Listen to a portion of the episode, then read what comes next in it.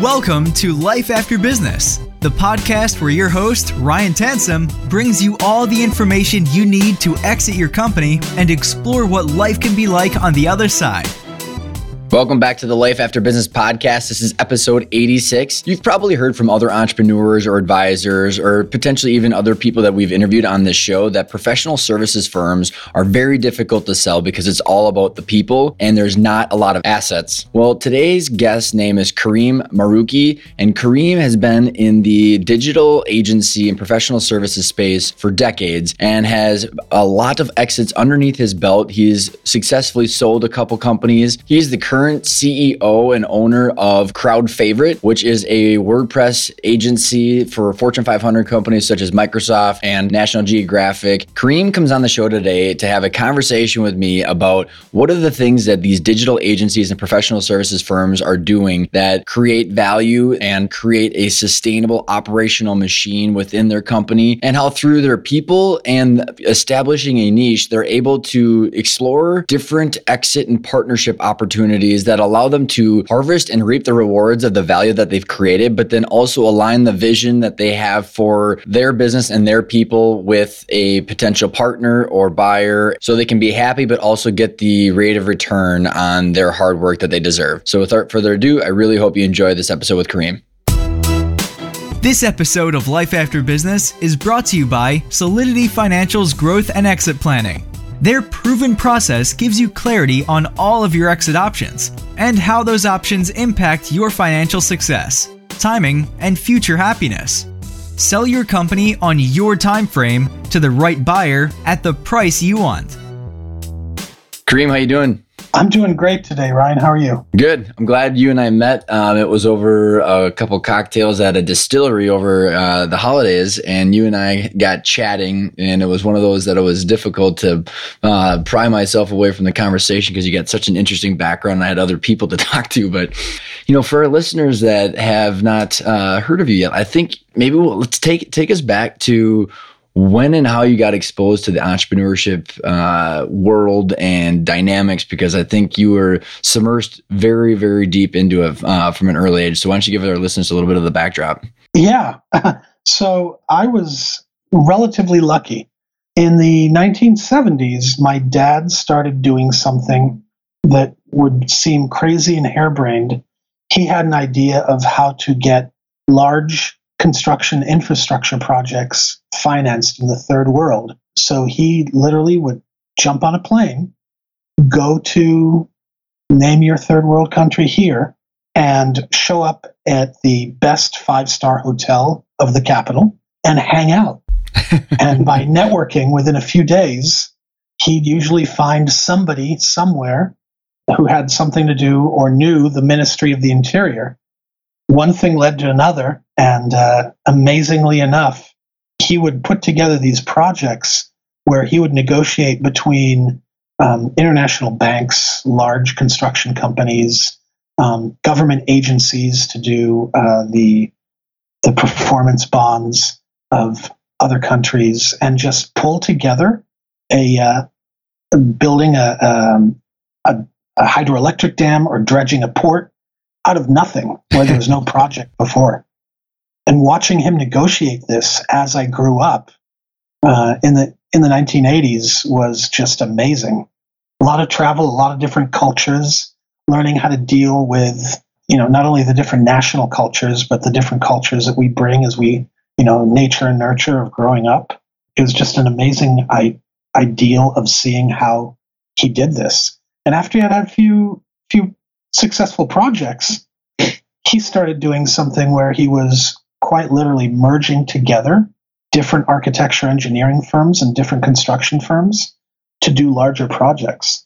And that's where I had my first taste of, ooh, if you merge two groups together, you can actually get more than the sum of their parts. And you were actually involved in some of those projects too at an early age, weren't you? Yeah. Um, growing up, quite literally traveling, a uh, little bit of homeschooling, a lot of apprenticeship. So I started uh, at a drafting table at the age of 12. and uh, by the by the time I was 16 and 17 was working on on actual projects that were being built. So really seeing the intricacies of a lot of the inner works of how the companies were merging, getting the projects executed, and and it's interesting from knowing some of the backdrop of your story. How did you go from construction and architecture, and then all of a sudden into digital marketing? And there there's a very interesting spot that that happened. You want to kind of give the listeners, you know, what yeah. what literally what phone call changed the trajectory of where you were going? Yeah, under the hashtag, you never know where it's going to come from. um, I I was always passionate about technology and computers growing up when uh, when the first personal PCs were coming, and um, I started I started doing what's called macro or Lisp routine programming for AutoCAD. Back when AutoCAD was on DOS, yeah. uh, where you typed coordinates rather than used a mouse more often than not. We were looking for ways to really make it faster and to work faster to, to do drafting. I wrote a few Lisp routines and they ended up being published in a magazine for CAD. One thing led to another, and my last semester in university, I received a letter asking me to uh, to go work uh, at Autodesk hmm. at the company that made AutoCAD. And um, while that wasn't a good fit very long, I loved the technology, and I had a I had a mentor and a manager who said, "You know what? You'd be really good at helping regular people understand the technology the way you are. So." Why don't we move you from programming to marketing, and you can go work with a uh, with a wish list team explaining to our clients what's going to be in the next version. So I went from architecture to a brief stint in trying to program to uh, trying to explain uh, technology to folks who really you know didn't didn't want to understand the depth; they just needed it to work. And is that what happened when? So that makes a lot more sense now as I think about you're switching into the digital marketing world, and you ended up becoming an entrepreneur because you've been through multiple exits. Um, hmm. So where did you pull the trigger to actually start doing this for yourself? Um, yeah, a- another sort of unforeseen circumstance. Uh, I was visiting a friend in Los Angeles who was starting an ISP, and uh, in that ISP they were uh, installing racks and, of modems and servers and things. Uh, and I was just sort of hanging out. One day the phone rang, and uh, as as they're back they're like, "Hey, Karim, do us a favor, pick up the phone." so I I pick up the phone, and it ended up being a very famous PR agency that I didn't realize at the time, asking if uh, the company did uh, wrote websites.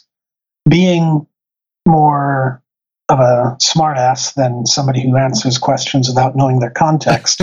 I asked who the client is um, before answering, and they said, "Oh, well, our client is Nissan."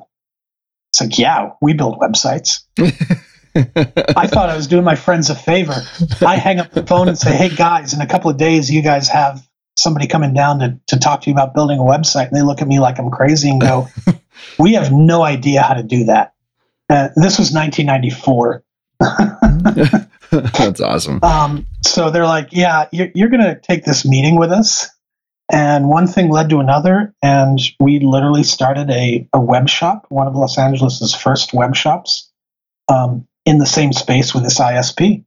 That's awesome. And, and you're, because you've as you expect as you um, go down that journey and the path a little bit you've you've gone through how many successful exits at this point um, let's see, I've gone through five exits, and four of them uh, were successful monetarily, but all five of them were successful. Period. And you know, and the purpose of uh, you know your presentation or, or presence on the podcast, I should say, is is because you've got some crazy insights on the professional services world and the inner workings of really managing people as assets, and maybe because we're not going to be going diving into all those different exits, but you know, yeah. kind of give us a little bit of the, the, the order and some of the major milestones along those, because I, I know you picked up some crazy bits of wisdom as you went through those, and then even th- from the the exit that didn't work, you know, what were some of the main trends and pieces of information that you were gathering as you were going through those?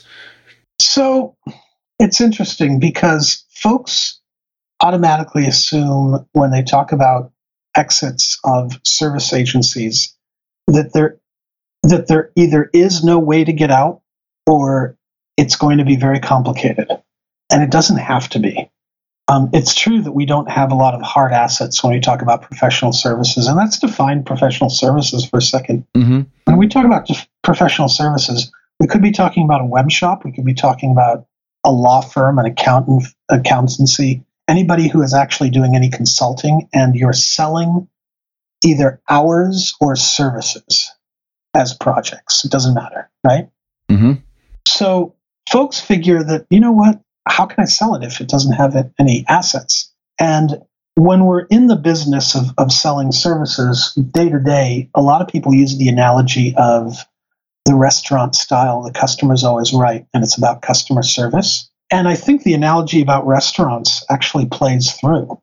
Uh, when you're talking about buying and selling restaurants, when you think about the most successful restaurants and the ones that are that are um, of the highest value, Mm-hmm. you're not thinking what kind of stove do they have in their kitchen or how much do they pay for those chairs or tables.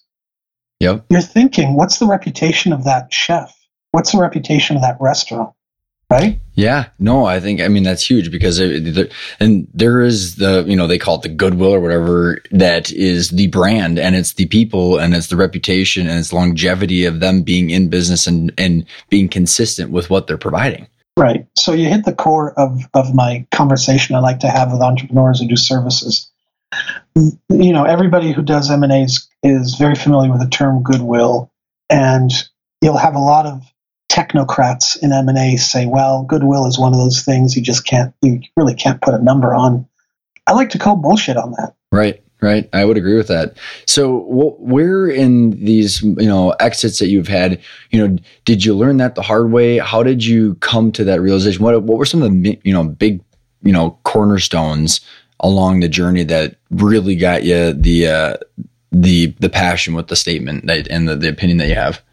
Well, so what ends up happening is that you end up having a lot of people tell you that the business is only as worth uh, as much as its contracts or as much as you have going on at the moment. And what you have to take a look at is nobody's going to buy a service company for the sort of just the, the financial value unless there's a motivation behind it that makes sense to the buyer. So in, in my experience, there's only two types of successful transactions in professional services. There's the pure financial ones. I actually worked for a large international conglomerate that buys up and swallows agencies, and uh, they only do it based on contract value, Okay. period. It's just financial. You could have the best art director in the world, you could have the best clients in the world. They don't care. It's just a spreadsheet and a math position. If you're looking to just get out of your professional services uh, firm, then it's just about filling out that spreadsheet and a deal is a deal. On the other hand, there's an entire genre of entrepreneurs out there, like good restaurateurs, who are looking for professional services firms and are looking to expand a brand, a reputation, a service line with happy clients because they know that by being the best of the best, they can actually charge more. right. You know, do you, there, there's lots of really great um, family restaurants on on the corners of any any city, but what everybody really wants to do is they want to go to that five, you know, that that Michelin star, that five star restaurant, and have that incredible meal. That's what people want, even if they can't afford it.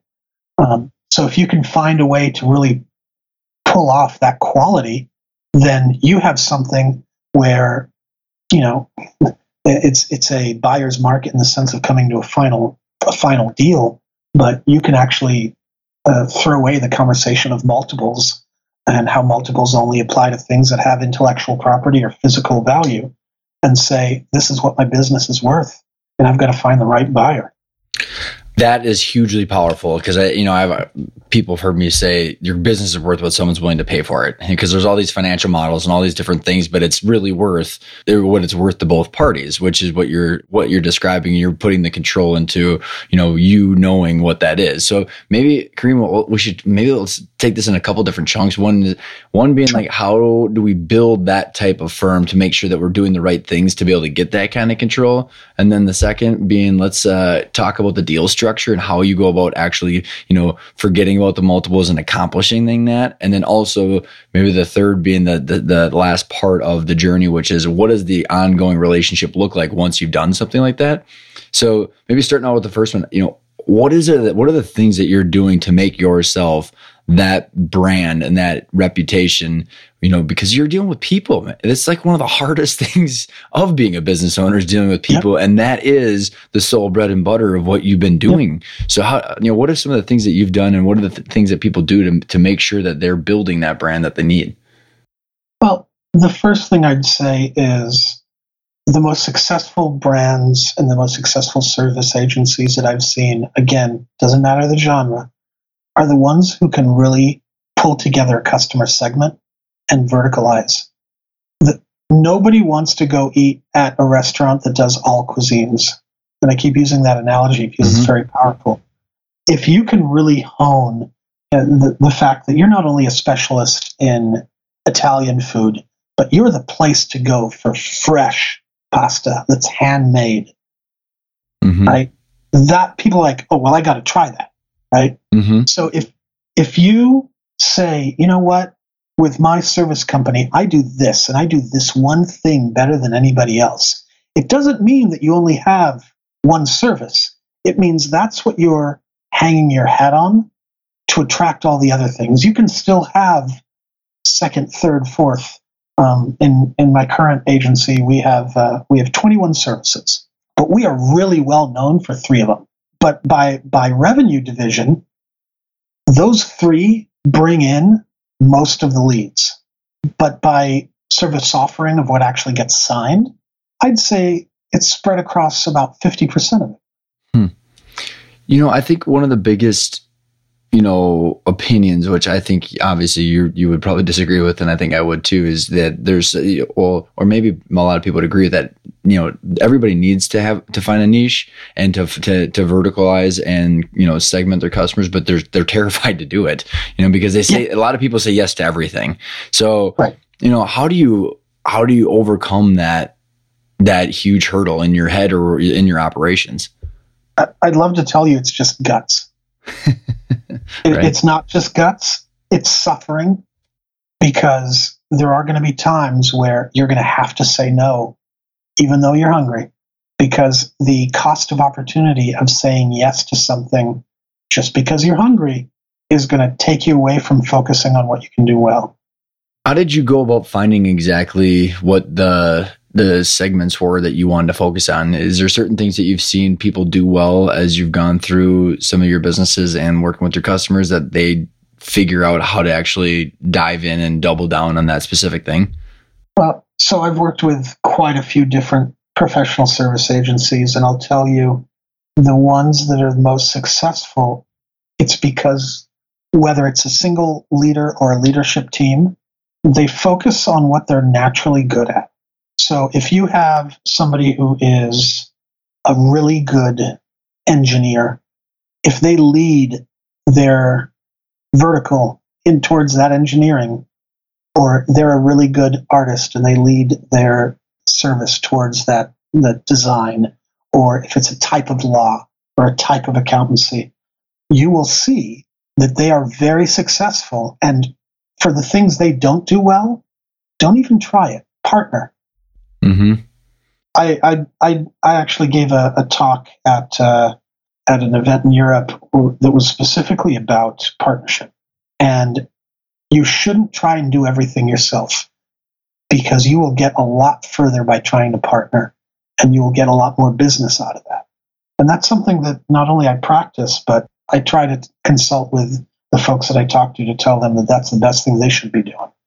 Can you give us a couple examples of things that you know people try to do but they should have actually partnered with? well, I, will I'll I'll stick to digital agencies right now or marketing agencies. You have marketing agencies right now that are trying to do everything. Right. Um, they're they're trying to give you a brand. They're trying to tell you what your sales strategy should be. They're trying to come up with a logo. They're trying to build your website. They want to shoot a video.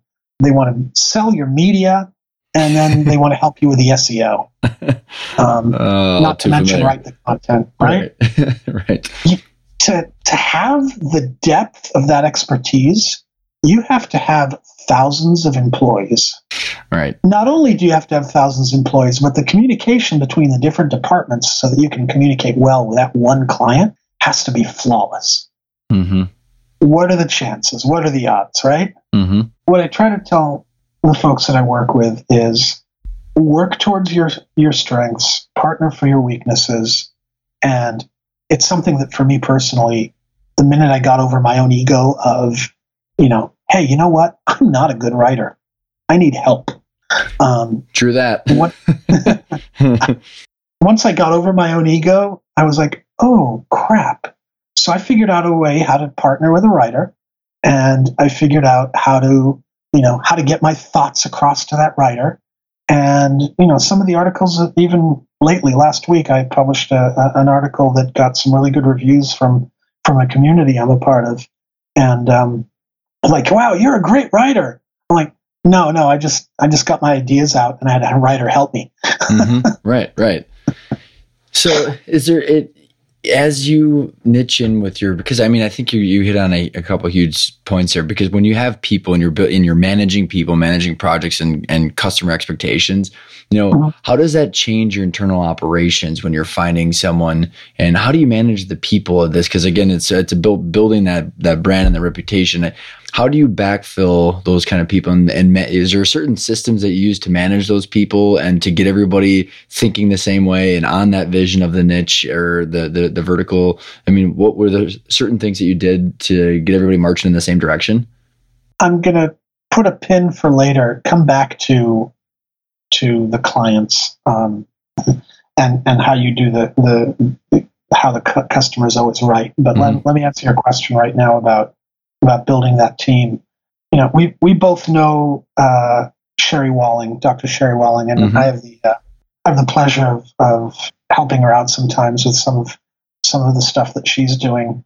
One of the exercises she took my executive team through was uh, the Strength Finder, and by coincidence, not, um, or by planning, um, it turns out that the the six people who lead uh, my agency are almost they literally fill every niche. They make a complete segment, and they don't really overlap.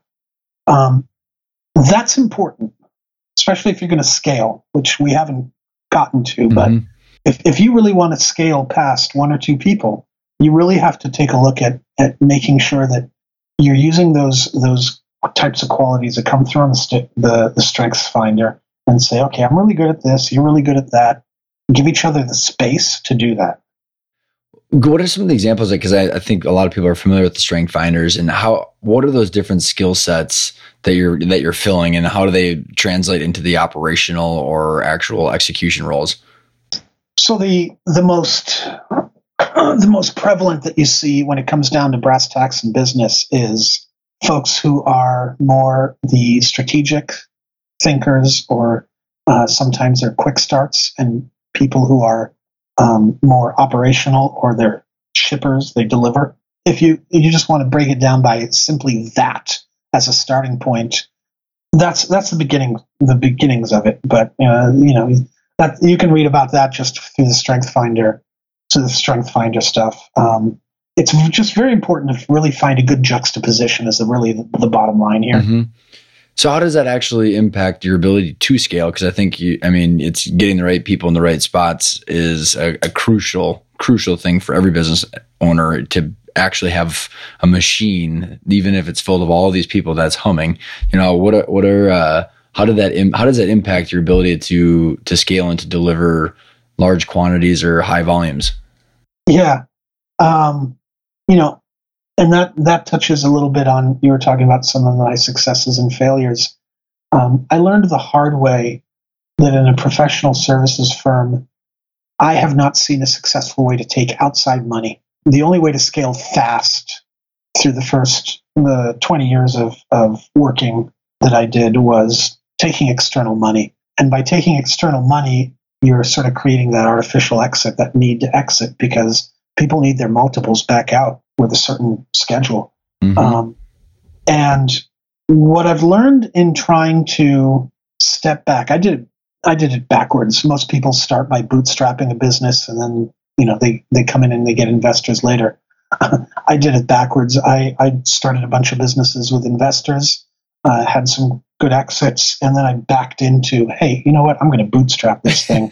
I love it. And if and if you're going to bootstrap it, the number one thing I'm going to tell you is you have to be able to figure out how to scale your skills quickly. And to scale the skills quickly, it's about bringing in those people who they might not think like you do, and that might be frustrating, but that's sort of why you need them. Can you give us a, a, an example of of a dynamic like that? Yeah, um, one of the guys on my current team, I'm so very proud of him. He has a, a military background and he he has a way of thinking through things where it, it's very by the numbers. What's the SOP? What's the process? How do I apply these steps? And where do we get to, to next? And coming into it, I would, when I first got to know him, I would get a little bit frustrated because I'm like, I'm this guy who's always, I think of myself as a, a strategist. I'm always like three steps ahead, right? So I'm trying to explain step number three after saying two words of step number one. And he's like, hold on a minute, come back and talk to me about step number two. And I would just get frustrated. But what I learned working more and more and more with him was, first of all, bringing me back to forcing me to talk about step number two. Uh, I had I had skipped a bunch of things that could potentially cause problems. Number two, by skipping ahead to number three, what I had done was I had not given him a moment, let him think it through. I was rushing. And I would find out later that in him taking the time to do that, he would come up with directions that I hadn't even thought of. Mm-hmm. So I just had to get over my impatience. And then, thirdly, I would rub off on him to where he would take everything that I've done. And when somebody came to him and said, Hey, I have an idea, and they're about to go through the three steps, some of the, the, the, things that I brought to the table, he'd go, Oh, yeah, no, I see where you're going to be on number three, but let's talk about number two real quick. And he'd be able to apply some of the things that I brought on.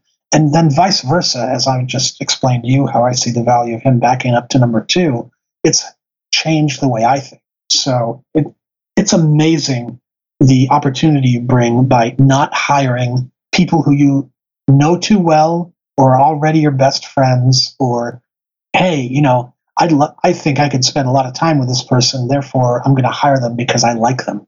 Right. Uh, yeah. So I, I, have been there, done that, made the mistakes. yeah. And, you know, when you think about, you know, a professional services firm, there's a lot of different ways. And you talked about from strategy to shipping and delivery and how you're essentially making an org chart of roles and responsibilities. You know, how are you building this system internally of uh, communication and delivery of the because of the services to the client. Because i think you know there's huge from the you know day one that here's what we're doing. And again whether it's digital marketing or if it's you know any other professional services but you're you're you know layering on these projects with these different people and different skill sets. Is there certain tools or systems or methodologies that you use to get everybody working together like that now that you've got all these different skill sets on the team Oh, we could go down a rabbit hole for an hour just on this. um, this is incredible. We're in a great moment in time in history right now because for the last 80 years, it's been about get everybody in the same room and give them the culture, hand them the culture. And the smart people, even 80 years back, were saying, no, let the culture develop on its own. In the last 10 years, we've really seen the emergence of the virtual company, the distributed company, the company that isn't necessarily in one office. Mm-hmm. Forget satellites. but you don't you you can't have the physical water cooler time. And that's created this vacuum where you don't have a choice as an entrepreneur. If you have a virtual company or distributed company, the culture is going to be made by itself. You can you can try and affect it, but it's going to be an independent organism of its own. And the tools you have to use today are growing and they're getting more complex and those relationships are getting more complex. So it's it's amazing to see how this is changing today and how we have an opportunity to create companies that have very healthy cultures or unhealthy cultures depending on how we interact with each other. And it's a combination of pro- of the project management tools to video to video conferencing to help you know employees engage, all that kind of stuff, isn't it? And it's a mesh. Oh, yeah. It's a mesh of all that stuff and how people interact with each other. Oh yeah, oh yeah. It, from from the monthly company meetings where the managers are quite literally showing the embodiment of how calling out employees how they embodied what um, what our our our mission goals were um, and what our core values were to quite literally um, at our company we have a director of operations who will take a new employee and uh, put them on a 15 minute get to know you video call with literally a random set of people. Oh cool. And you just you show up on a video call you've never met this person before and you just, you just start talking about the fact that you both work for the same company and oh you live in in Oregon? Oh that's awesome. Yeah oh that's cool. And you know oh you have a vegetable garden. That's and and you just sort of get to know each other in, in a different way than it used to be bumping people in, bumping into the hall in, in places. Mm-hmm. so it's, it's, a different way. It's, it's, very cool. It's very different. And um, if done right it can be just as healthy and it can be you can still get that same dynamic of loyalty that people would only get by working in the trenches elbow to elbow. So, as you take this, I like how you called it the organism, the culture, because it, it is. It grows and it and it kind of evolves on its own as all these people interact and are delivering, you know, things in the same fashion to the the customers that they all are seeing in the same light. How is it now as we kind of shift into the the second, you know, part of the the big question of how is it that you look at that and then figure out who that could be a potential strategic partner or someone that you could sell to because you've got this potentially distributed team or, or whether it's in person or not. I mean, uh, you got all these people and this internal culture of communication and delivery. How is it that you figure out who the best person is to sell it to? And then how do you go about valuing it? And like you said, a lot of the times there's a lot of earnouts because of the riskiness of that culture dissipating afterwards. So, I mean, I know you've got a ton of thoughts on this, but you know, where do you start? Where do I start with which one of those questions? I have a separate answer for each of them. Sorry. well, no, no, and I think it, I think it's good because I mean, there, I've got so many questions about it because I think it, it you're, you're you're debunking the norm of the challenges with this this problem. So let's maybe just start out, out with let's say you've got a healthy organization and you've kind of built this this uh, organism that you've talked about how do you know where to start looking, whether it is a financial or a strategic partner? It, perfect. So let's say you have a healthy organism, and let's say you you have taken a, a corner, you have created yourself a vertical. Well, for every vertical, there's cousin verticals. Rather than thinking to yourself, how do I expand? Think to yourself, who's already doing this and who's doing it well? And let's say you come up with 10 companies. Mm-hmm out of those companies, look up their reputation. If you have access to a client or two of theirs, if you have access to ex employees of theirs, you know, see what's been written on them. Never use any of those um, websites that are just for uh, disgruntled employees. um, try to find out a little bit about them, and then you know that'll cut you, cut you down to five. Okay, once you have five, find out who the principals are of those companies get on a plane, get in a car, get on a train, get on a boat, go and meet them. Meet them without an agenda. Go and talk to these people and see what kind of entrepreneurs are they.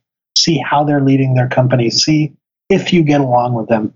The the three strongest partners I have in my business today, I did not have a thought that, you know, I was going to go find that one person, talk to that one person, and go sell them on being a partner. They were at an event. They were one of many that I was talking to because I thought of their particular niche and there's just something clicked. They they aligned with my core values. They aligned with my meaning. They aligned with the way I wanted to conduct business. That'll bring you from five to one very quickly. And it it's a lot like dating, isn't it? I mean, like it's I mean yeah, it's a partnership. I mean, it's literally like a partnership. That that's you're finding partnerships more than just someone to write you a check to cash out. I mean, it sounds it's a very different thing. It absolutely is, and you know, to do it right, then baby steps, right? Whether it's whether it's dating or business, uh, you know, just take one step at a time, see how you get along. Uh, nothing will really show the true colors of an organization as doing a pitch together. Right, right. It's pitched to a client, right? Yeah, you pitch to a client together, and even in the preparation for that pitch, you know, um, right, right, right. I've I've started a pitch with with an agency that I had all the best the best indications from, and we were pulling together a presentation. And halfway through pulling together slides, they pull up a slide and they're like, "Well, we want to use this slide." I'm like, "So tell me about this slide." And they started going off for 25 minutes on how horrible that client was, but they use it to get new work. It's okay to say, you know what, that wasn't the best experience. But they spent 25 minutes of my life telling me what a negative experience they had with a customer. Yep, that says a lot. I, that said everything I needed to know. Mm-hmm. When you're selling services, you know, I've I've had to part ways with clients before, uh, differences of opinion, but you don't go around you don't go around bad mouthing them. The, the only thing that forgives that is if somebody doesn't pay a bill. right. It, well, and, and you're you're selling your reputation too, which is about people and how you conduct your behavior. That's right.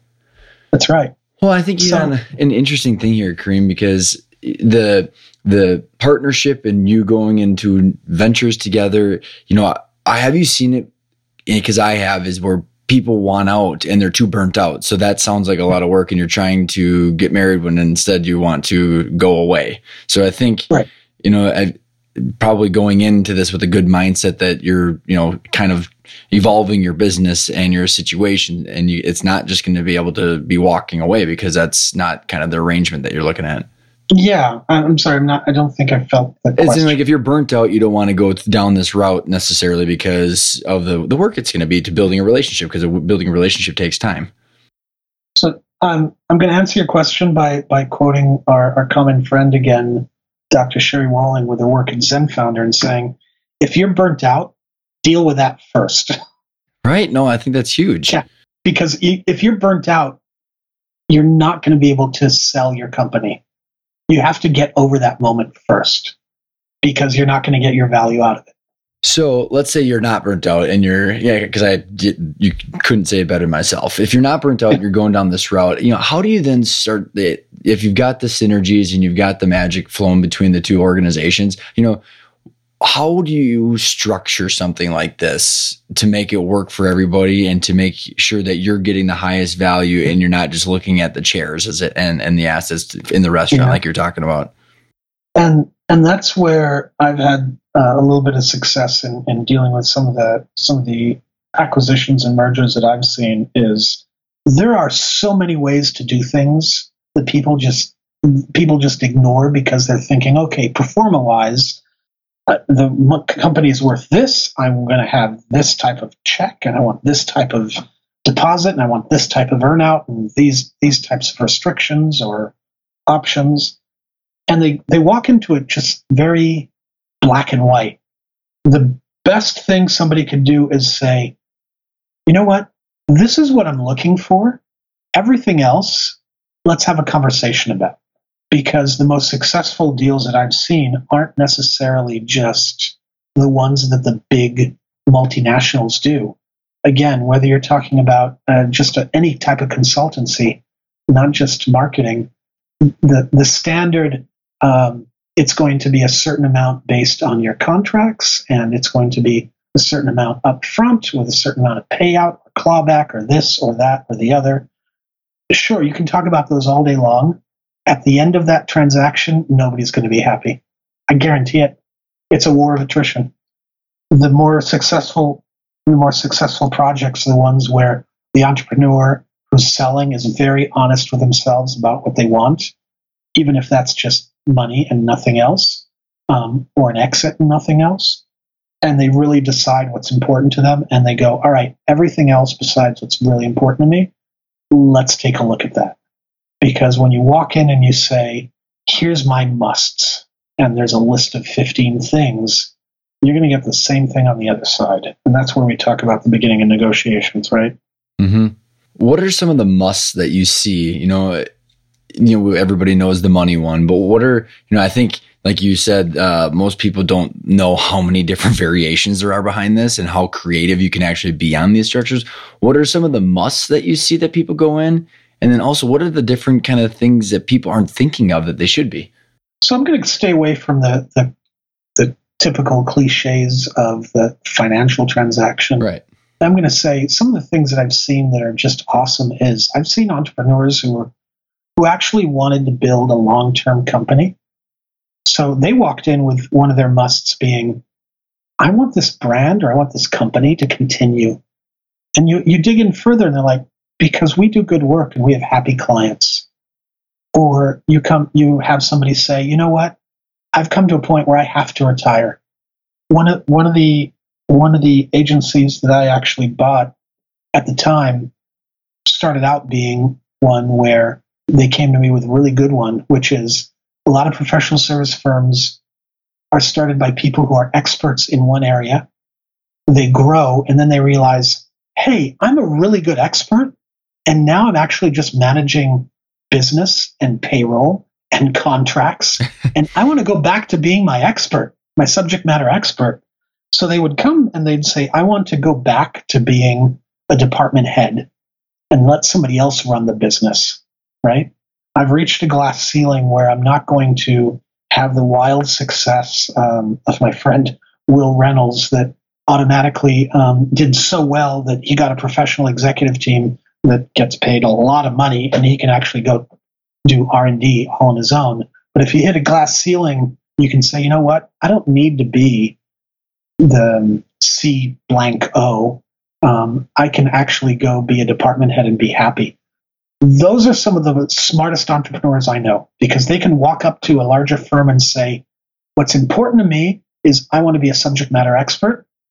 I want to have a certain amount of autonomy as long as it's profitable in you know creating this type of product or this type of service or this type of something and uh, people who are looking to to grow professional services firms like myself will say yes to that all day long if you're passionate about getting back to doing what you do that's the best thing in the world, right?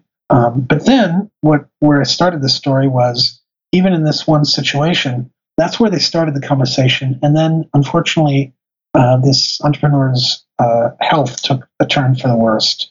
Uh, I'd gotten to know him by now. His name was Alex King. He was uh, one of the founders of the WordPress community, one of the first people to work on the project. Awesome individual. People looked up to him as a technologist. And after we came up with a deal where he wanted to go back and and really focus on being an engineer and get out of running the day-to-day business, he was re-diagnosed with cancer.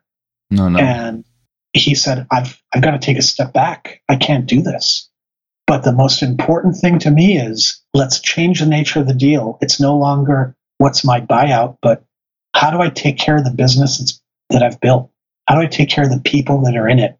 please let's do a deal where you're not going to do the standard M&A thing that, you know, 3 months in you're going to get rid of 80% of the staff. So it's really just knowing what's important and how, you know, how are you seeing so like let's say how are you seeing people balance the money plus their musts? because you know i think one of the challenges that, that some professional services firms get into is that you know they they've got potentially both, whether they've really addressed the musts or not.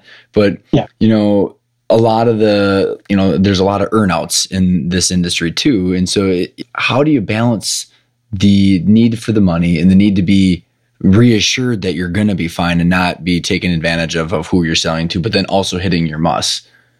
So, on the subject of earnouts specifically, it's really important to create earnouts that you believe in. If everybody's being honest on when they're actually negotiating the earnouts um, and not saying, you know what, these last three earnouts, I'm never going to last that long anyway, so what do I care? Um, if you're honest about it, you can come up with something that's going to work for everybody. It just has to be profitable. That's the bottom line. It's about execution at that point. Um, but people think that it's only going to be about the money, so they don't think about negotiating the autonomy, about negotiating the what if. Okay, let's have let's talk about an earnout where you say you have to generate a million dollars worth of product by the end of the year. Okay, what happens if you don't? It can't be black and white because as part of the selling of your business, you're giving up the control of affecting the marketing budget, of affecting your hiring plan, right? So your earnouts can't be that simple. They have to be a little bit more complex. And if you take some of these things into consideration, you really can have a healthy earnout and you can have something that that is has longevity to it. I know a lot of entrepreneurs who did not make it through their earnout because they, they wanted to keep their sanity. And a lot of it would have been salvageable on both ends if they had bothered to take the time to think about the what ifs on earnouts. I think you hit on a, an amazing point here, and I was I can't remember who I was talking to about this, but it's it's about these contracts or like all it, all it is is you're describing and planning for all of the d- scenarios. So their notes have lots of um, lots of bad rep, but I mean all you're saying is that in that contract, plan all the different things that could be out, and then you're just protect you're you're writing your own narrative, aren't you? You, you are, you are, and you can't you can't imagine any possible thing that'll happen, right? You can sit here and, and say, I'm going to come up with a spreadsheet with any possible eventuality that might happen. You, so no matter how well you plan it, there's going to be something that happens that you didn't plan for.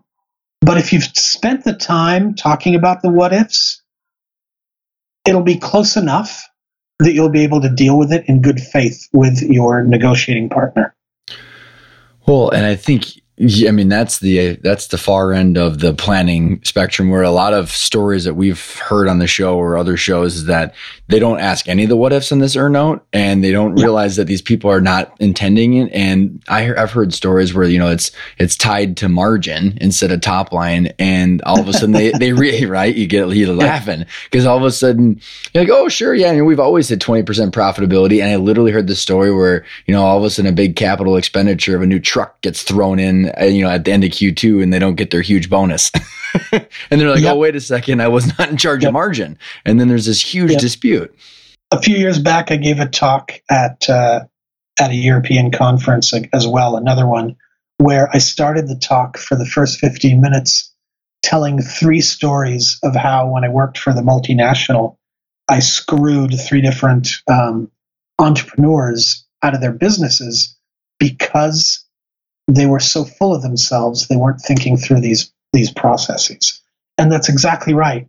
You have somebody who walks up to the table and goes i'm worth this blank multiple because i always have 20% margin. Like okay so let's write that down. You're going to get your earnout and your extra 100% bonus as long as you hit that 20% what they didn't negotiate was quite literally a cap on capital expenditures or the capital expenditures being deducted from that or any number of things that you the business can choose to uh, to screw you on later. It happens all the time, all the time. Right. And I think, you know, it, it, it really has, and that kind of goes into like the third kind of category that we are talking about, which, you know, because there's an earnout, you're, you're kind of switching into the life with the next business partner. And how is it that, you know, what are some of the things that business owners can do that you've experienced or that you would give advice to on how to figure out what your musts are? Mm. you know, obviously we have to get past money, right? The, the first money's the first must is always going to be some level of money, whatever that is. If you can get past that, you really have to ask yourself what you want to do next, because it is an exit, right? One of the things that you and I have talked about at length is folks need to decide to exit for the right reasons, and if just a check is that reason, you have to be upfront about that because then it, it is going to be a little bit more transactional. If your other reason is, I dealt with a company recently where the three partners who, who owned the company really wanted to join a larger entity where they could learn from. They're relatively young and relatively new to the entrepreneurial circle. So they said, if we're going to join this mega corporation, we want the opportunity to learn from people who have a better experience than we do or a longer experience than we do. That's actually valuable to me in doing this deal. Mm-hmm. And that's important, right? Oh my gosh. Because they're like, I'm going to have three years where I have to do an earnout. What am I going to get besides a check? Mm-hmm. Invaluable business experience. What are the, what are the, you know, rough ratios you see between like the the, the length of her notes and how much is upfront versus over time. Because i think that you know just to give some people a little bit of perspective and knowing how important it is to to partner up with that person that they do have these these musts that are getting taken care of. Yeah. So don't ever be in a rush but i'll, I'll tell you some of the some of the uh, successful deals that i've seen some of them had zero money up front it was all on earnout or all performance based. And that's because you had a selling entrepreneur who was so convinced of their value and so convinced of their elbow grease that they could actually apply work to, that they could continue to make a difference if they found the right buyer who would let them have that autonomy and trust them back. So that way you have a you've created a situation where you are dependent on each other for hard work and trust. Now you have to. There's all sorts of little ways to make sure that you know you're not you're not uh, letting the other person fall on their laurels, but there's all sorts of ways to create a deal where it's not just about the money up front. You can actually get more than you ever imagined money wise by creating a deal that is backloaded, people always assume it's about that deposit check. Mm-hmm. So, what are some of the ways that, that you can maybe expand on the backloaded and the different ways that people have actually realized that value?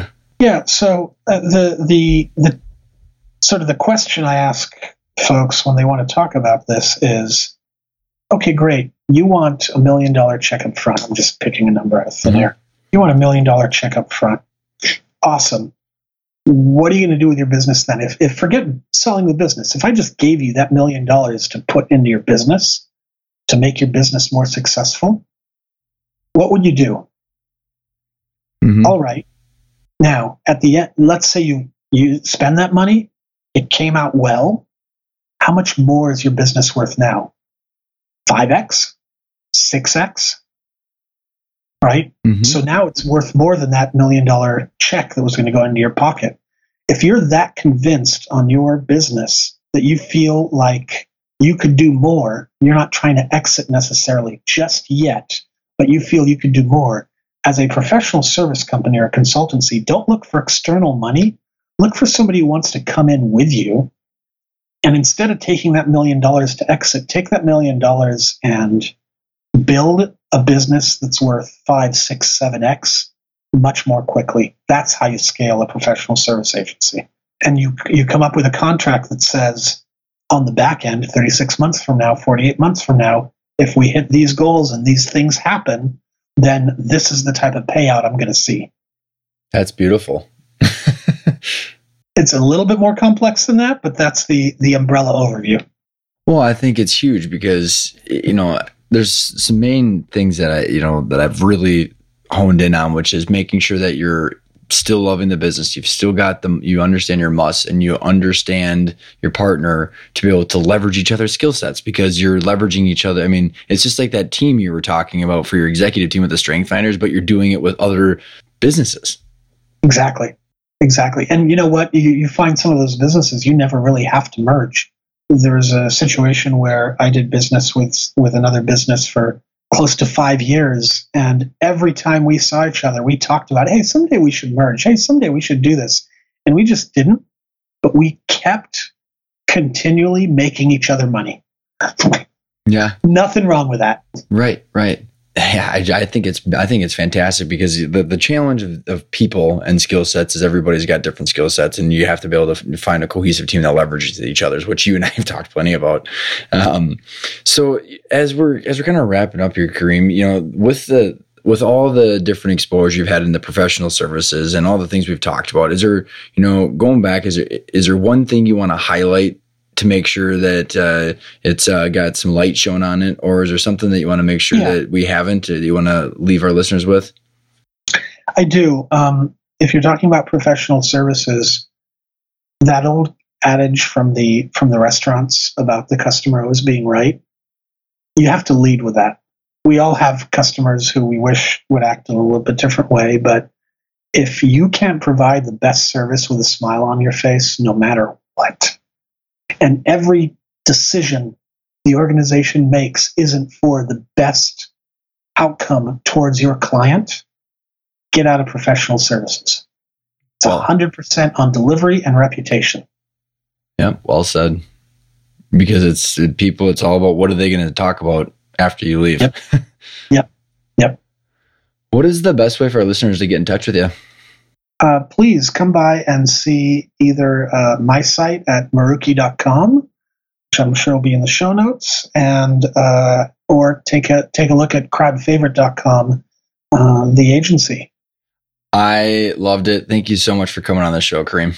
Thank you, Ryan. It was a pleasure.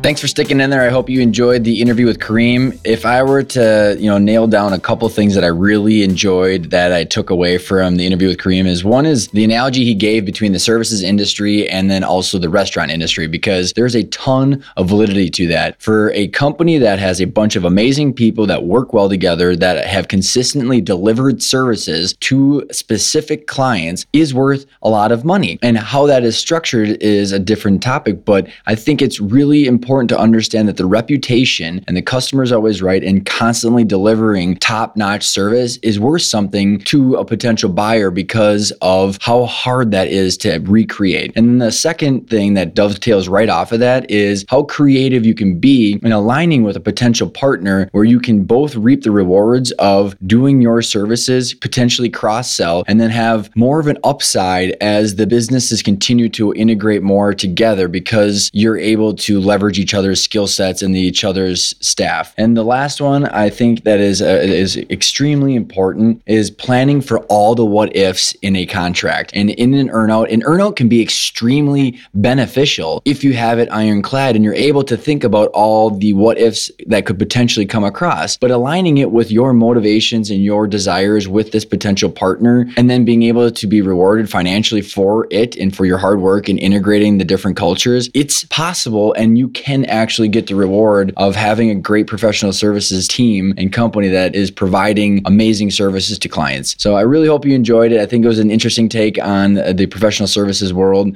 And Karim's got a ton of great information. Check out his website if you got the chance. And if you enjoyed the episode, go onto iTunes and give it a rating. So until next week.